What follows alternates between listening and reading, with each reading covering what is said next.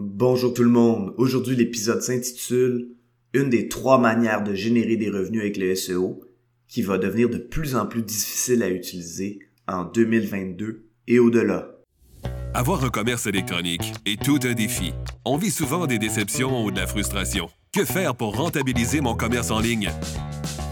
Qui engager pour m'aider à réussir? Comment évaluer le ou les professionnels qui ont le mandat de rentabiliser mon commerce électronique et de le transformer en véritable actif numérique? Vous écoutez Commerce électronique et actif numérique avec Nicolas Roy. La raison d'être de mon podcast est très simple.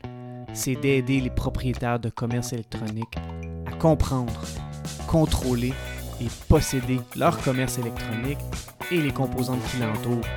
Parce que je crois sincèrement que c'est la meilleure manière de rentabiliser à court terme et de se bâtir des actifs numériques qui prennent de la valeur à long terme. Bonjour tout le monde. J'aimerais débuter ce premier épisode de 2022 en vous souhaitant une année remplie de santé, d'amour et de succès. Bon, on le sait, c'est un peu cliché, mais c'est tellement important, alors je vous le souhaite sincèrement. Aujourd'hui, je vous parle d'une méthode de faire des revenus avec le SEO qui est de plus en plus difficile à faire fonctionner et ça pourrait avoir une petite incidence sur votre entreprise si vous utilisez cette méthode de marketing ou un gros impact si vous utilisez cette méthode pour diversifier vos revenus. Cet épisode va aussi me permettre d'introduire un concept dont j'ai souvent fait mention dans d'autres épisodes sans l'expliquer plus en détail. Avant de débuter l'épisode, j'aimerais vous inviter au groupe Facebook Commerce électronique et actifs numériques. C'est l'endroit où on pose des questions concernant le commerce électronique, que ce soit par rapport à nos défis ou en réaction au contenu de l'émission. Alors c'est un rendez-vous, le groupe Facebook Commerce électronique et actifs numériques. Il y a trois principales manières de générer des revenus avec le SEO. La première manière est évidente, c'est de faire du SEO sur son propre site web pour attirer des visiteurs qui vont devenir des clients. La deuxième manière est plus rare, et elle est utilisée par les experts en SEO. Elle consiste à créer un site web de lead generation. Un site web de lead generation, c'est un site web spécialisé dans un domaine qui va être très bien référencé et dont les leads, soit les appels ou les formulaires de demande, vont être transférés à des entreprises qui sont clientes du site de lead generation. Par exemple, si je crée un site web comme constructionquebec.com, ça n'existe pas en passant et que je ressortais pour plein de mots-clés par rapport à la construction dans plein de villes du Québec, je pourrais avoir plein d'entreprises de construction au Québec comme clients à qui je référerais les leads. La troisième manière de générer des revenus par le SEO est le marketing d'affiliation.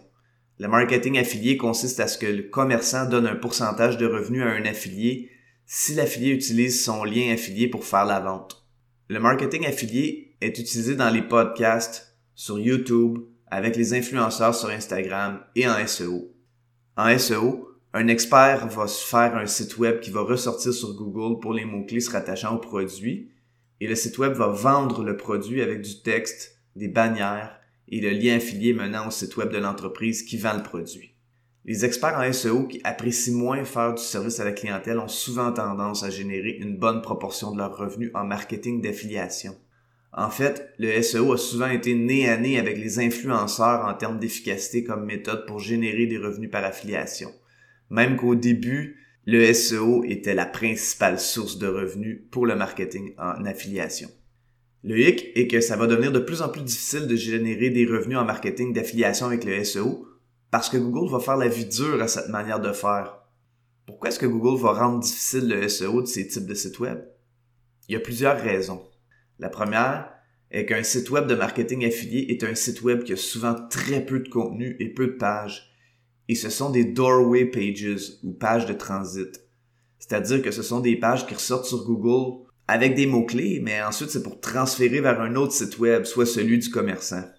Google déteste les pages de transit parce qu'il considère le tout comme trompeur sur le fait que si le client a acheté sur le site xyz.com et qu'il veut un remboursement, il se peut qu'il ou qu'elle soit mélangé à savoir à qui demander le remboursement. Un autre point est que souvent, le contenu des articles d'affiliation est plus ou moins bon et comme j'en ai parlé dans d'autres épisodes, Google met de plus en plus l'accent sur le EAT pour Expertise, Authority, Trust. Est-ce que les experts en SEO qui font du marketing affilié ont assez de EAT pour un sujet X pour que Google les considère crédibles?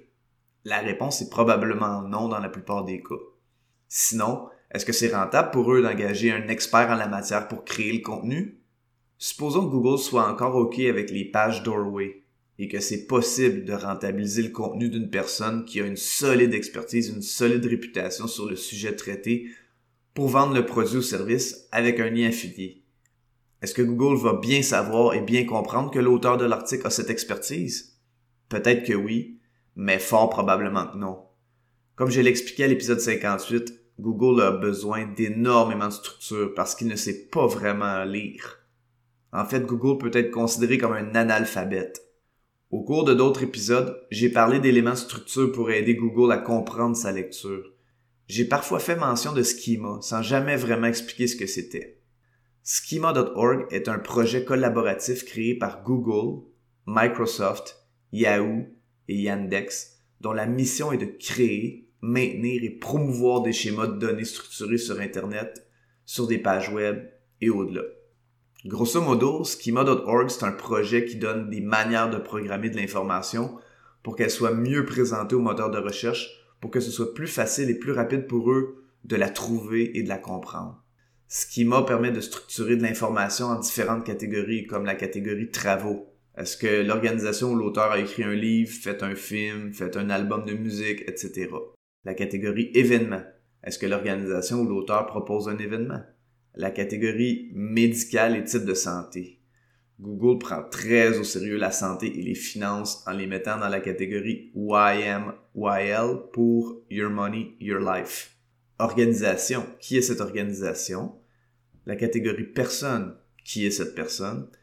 La catégorie lieu. Où est située cette entreprise? Et euh, beaucoup d'autres informations mises dans d'autres catégories. Avec le code schema, Google et les autres moteurs de recherche vont créer des entités qui sont en fait des schémas d'information, comme un genre de mind map à propos du site web en question.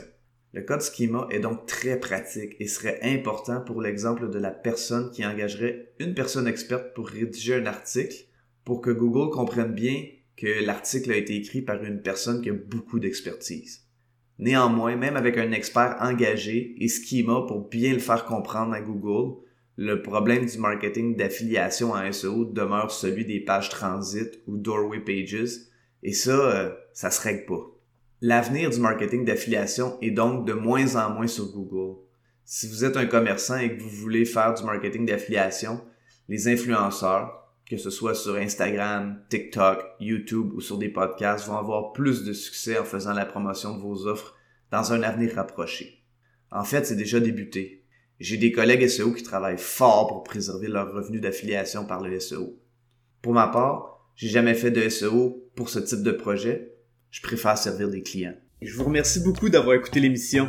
Je vous invite au groupe Facebook Commerce électronique et actifs numériques et si vous avez des questions ou des suggestions de sujets ou d'invités que vous voudriez entendre, je vous invite à me contacter via le site web nicolaroy.pro. D'ici là, je vous dis à la prochaine.